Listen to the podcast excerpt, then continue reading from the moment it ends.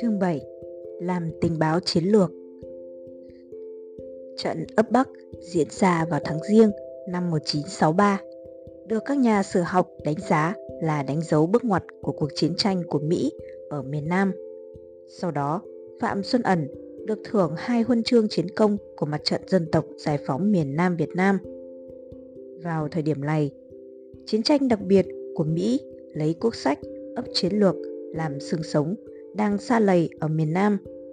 Dưới thời Tổng thống Kennedy, Mỹ dùng máy bay trực thăng để di chuyển quân đội Nam Việt Nam.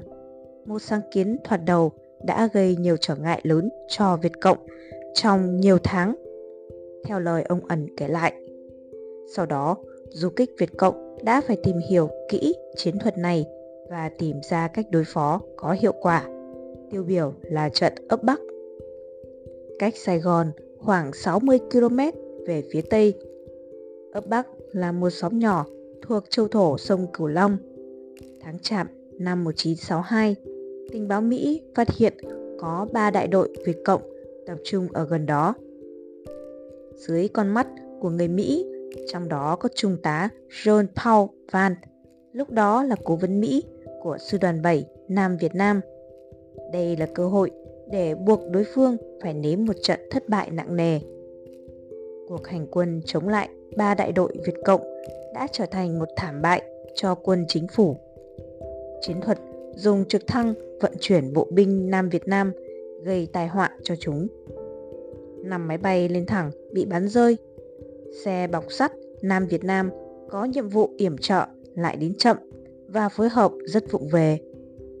Viên tỉnh trưởng phải ra lệnh đình chiến. Quân dù được thả không đúng chỗ và lúc nhá nhem tối lại nổ súng không phải vào đối phương mà vào các đơn vị bạn. Việt Cộng đã lợi dụng đêm tối để rút, chỉ lại 3 xác chết trong khi bên chính phủ có 61 người chết, khoảng 100 người bị thương. Ba phi công Mỹ lái trực thăng cũng bỏ mạng.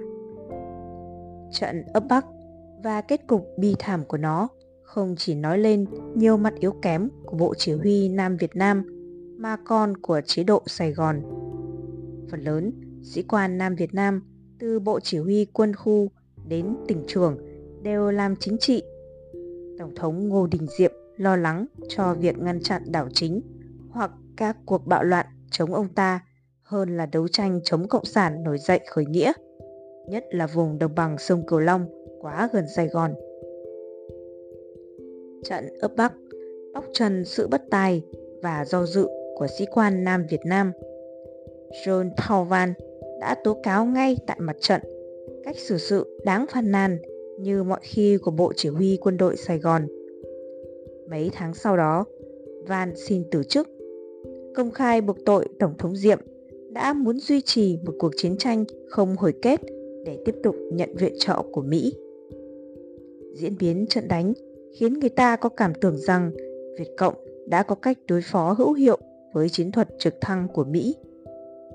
Stanley Canal kể lại rằng đối phương hình như đã biết trước kế hoạch hành quân của quân chính phủ, cho nên họ bố trí đội hình dọc một con kênh hai bên bờ có nhiều cây cối bụi rậm che chở cho họ để bắn vào các trực thăng Mỹ đang đổ quân. Họ không hề bị bất ngờ. Thời gian đó, Phạm Xuân Ẩn đưa tin về trận đánh cho hãng Reuters. Sau trận đánh, ông đã đáp trực thăng đến tận nơi để có thể đánh giá chính xác về thiệt hại của hai bên. Năm 2002, khi được hỏi có phải ông được tặng huân chương vì đã góp phần vào chiến thắng ấp Bắc, ông trả lời Tôi cũng không biết tại sao. Tôi chỉ được biết khi có người báo tôi đã được thưởng huân chương và người ta không bao giờ yêu cầu tôi làm báo cáo về sự tham gia của tôi vào trận đánh. Tất cả đều do cấp trên của tôi sắp xếp và mãi sau này tôi mới biết. Ông nói thêm, tôi làm tình báo chiến lược, tôi phân tích học thuyết quân sự của địch, tôi cung cấp tài liệu liên quan đến chiến lược, chiến thuật, kịch bản và tin tức gắn với chiến tranh đặc biệt. Tôi cung cấp cho cấp trên của tôi những gì họ đang cần, chỉ có thế nhưng như thế đã nhiều lắm rồi Phạm Xuân Ẩn đã kể cho tôi. Ông đã gửi cho Hà Nội bản kế hoạch tối mật về chiến tranh đặc biệt của Mỹ từ khi nó được đưa ra lần đầu tiên ngày 15 tháng 10 năm 1961. Tập tài liệu tuyệt mật này vẫn còn nguyên trong tủ sách của ông kể từ khi được công bố lần đầu năm 1961, rồi 5 lần sửa chữa bổ sung từ 1961 đến 1963. Ông nói, tôi có hết. Điều đó có nghĩa là ông đã kịp thời chuyển gấp ra Hà Nội. Vậy là Cộng sản đã biết chính xác chiến thuật Mỹ áp dụng ở miền Nam để chống Việt Cộng. Chiến lược chiến tranh đặc biệt đã chính thức bị loại bỏ sau cuộc đảo chính quân sự lật đổ chế độ Diệm Nhu vào tháng 11 năm 1963. Nhưng thảm họa ấp Bắc xảy ra nhiều tháng trước đó đã bộc lộ những thất bại của chiến lược chiến tranh đặc biệt khi đem ra áp dụng. Trong một bài đăng trên tờ The New Yorker, Thomas A. Bass khẳng định rằng dịp đó ẩn đã xác định chiến lược đối phó với chiến tranh đặc biệt. Điều đó giải thích tại sao chỉ có ông và người chỉ huy Việt Cộng trong trận ấp Bắc là được thưởng huân chương cao quý của quân đội nhân dân. Ở thời điểm đó, phải chăng ẩn chỉ là nhà tình báo chiến lược?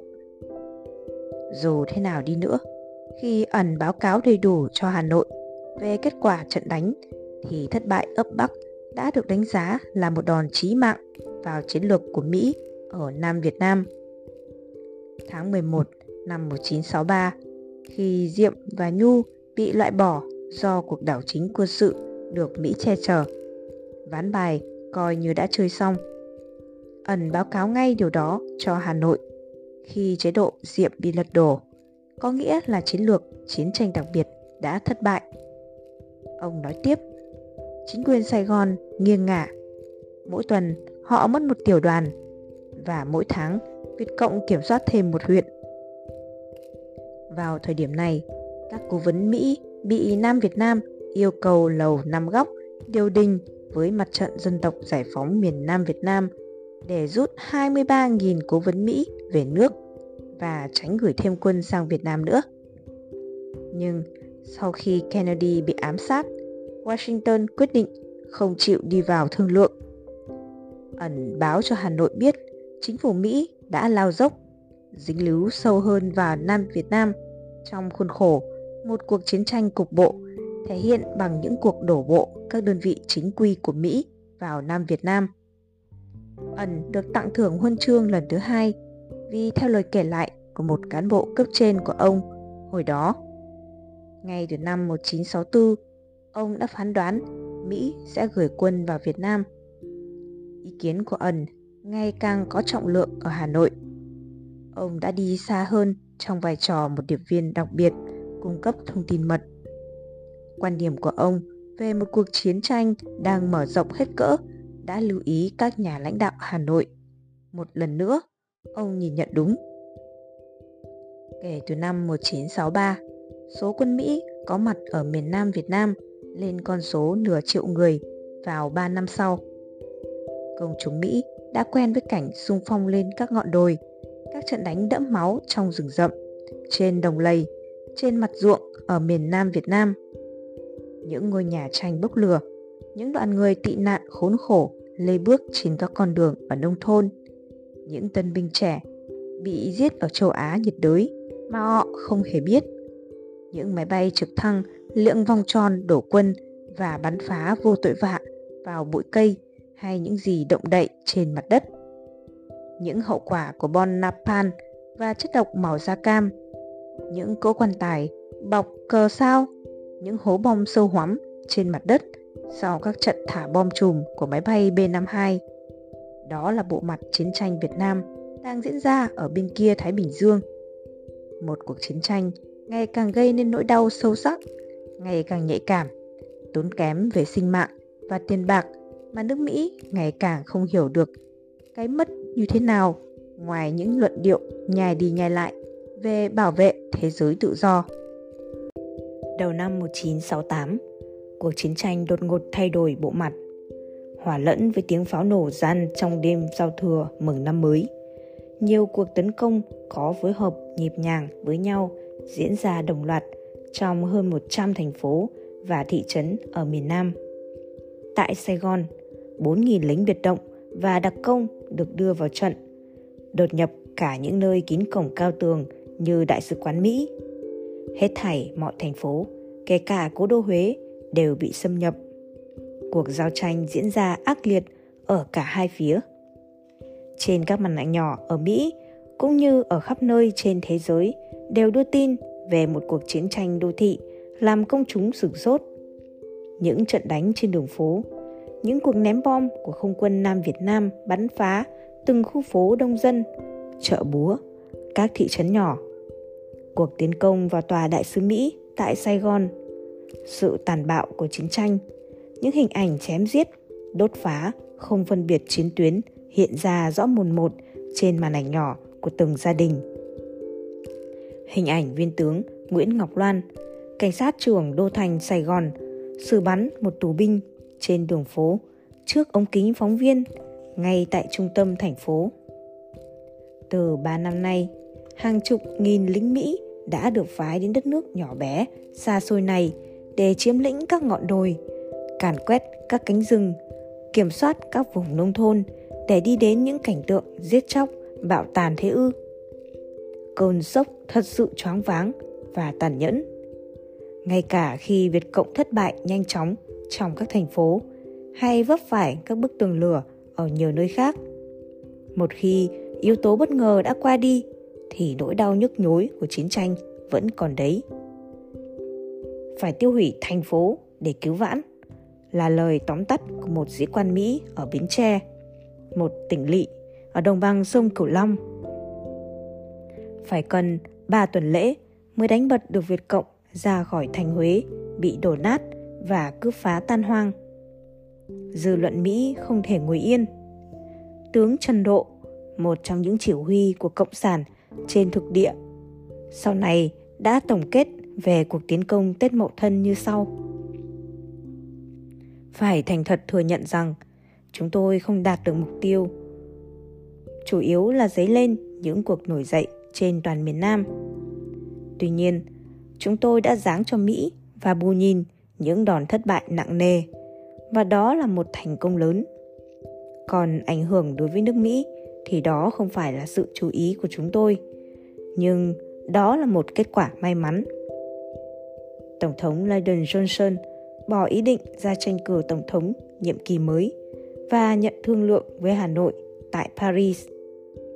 Phạm Xuân Ẩn cho biết, ông đã được báo 3 tháng trước khi nổ ra cuộc tổng tiến công đánh vào các thành thị miền Nam năm 1968. Liệu cuộc tổng tiến công có thuận lợi không? Câu trả lời được các nhà viết tiểu sử của ông kể lại. Tôi đã được báo 3 tháng trước về cuộc tổng tiến công và người ta đã yêu cầu tôi nghiên cứu tình hình, cung cấp tin tức, phân tích các nhân tố có liên quan trên các mặt quân sự, chính trị, xã hội và kinh tế, cũng như tình hình phát triển của lực lượng địch và khả năng phòng thủ của chúng. Các nhà lãnh đạo của chúng tôi có ý định giải phóng miền Nam với cuộc cổng tiến công. Các trận tiến công bất ngờ có thể đi đến những chiến thắng vàng dội. Nhưng chúng tôi đã không thể giải phóng miền Nam vào thời điểm đó vì lực lượng của chúng tôi không đủ vững mạnh trong lúc địch hãy còn mạnh. Tướng Trần Độ có lẽ đã tưởng rằng sẽ có những cuộc nổi dậy ở miền Nam như là tổng khởi nghĩa. Ẩn đặt ưu tiên vào việc phân tích so sánh lực lượng. Sức mạnh lực lượng Mỹ ở miền Nam năm 1968 đã ở tột đỉnh trong thế bố trí lực lượng. Bộ máy chiến tranh đã già xong. So sánh lực lượng hãy còn bất lợi cho phía Cộng sản. Điều này giải thích thái độ rẻ rặt của ông. Ngoài ra, ông biết khá rõ tình hình thực địa. Dân chúng miền Nam ít nhất còn chia rẽ, nên hy vọng một cuộc nổi dậy ở đô thị xem ra là không thể đặt ra. Dù ý kiến của ông ẩn thế nào, Hà Nội vẫn cần sự đóng góp của ông. Đánh vào những điểm nào? Điều này tùy thuộc ở thế bố trí lực lượng. Đụng đến sức mạnh hỏa lực Mỹ thì phải lợi dụng yếu tố bất ngờ. Cuộc tiến công sẽ diễn ra vào ngày Tết âm lịch, lợi dụng tiếng nổ của pháo mừng năm mới và binh sĩ quân đội Sài Gòn dù có phép hay không cũng thường rời thành phố về quê ăn Tết. Ẩn cũng có nhiệm vụ phải đi xác minh các mục tiêu tiến công trong nội đô, chỉ cho ông Tư Cang, trưởng lưới tình báo và một trong những người có trách nhiệm chuẩn bị cuộc tiến công, những công thự và tòa đại sứ Mỹ, giải thích cho ông ta hệ thống an ninh và các phương tiện chuyên trở của quân đội chính phủ. Sự khác nhau giữa các sắc phục, nói cả tính cách và thói quen của người Sài Gòn.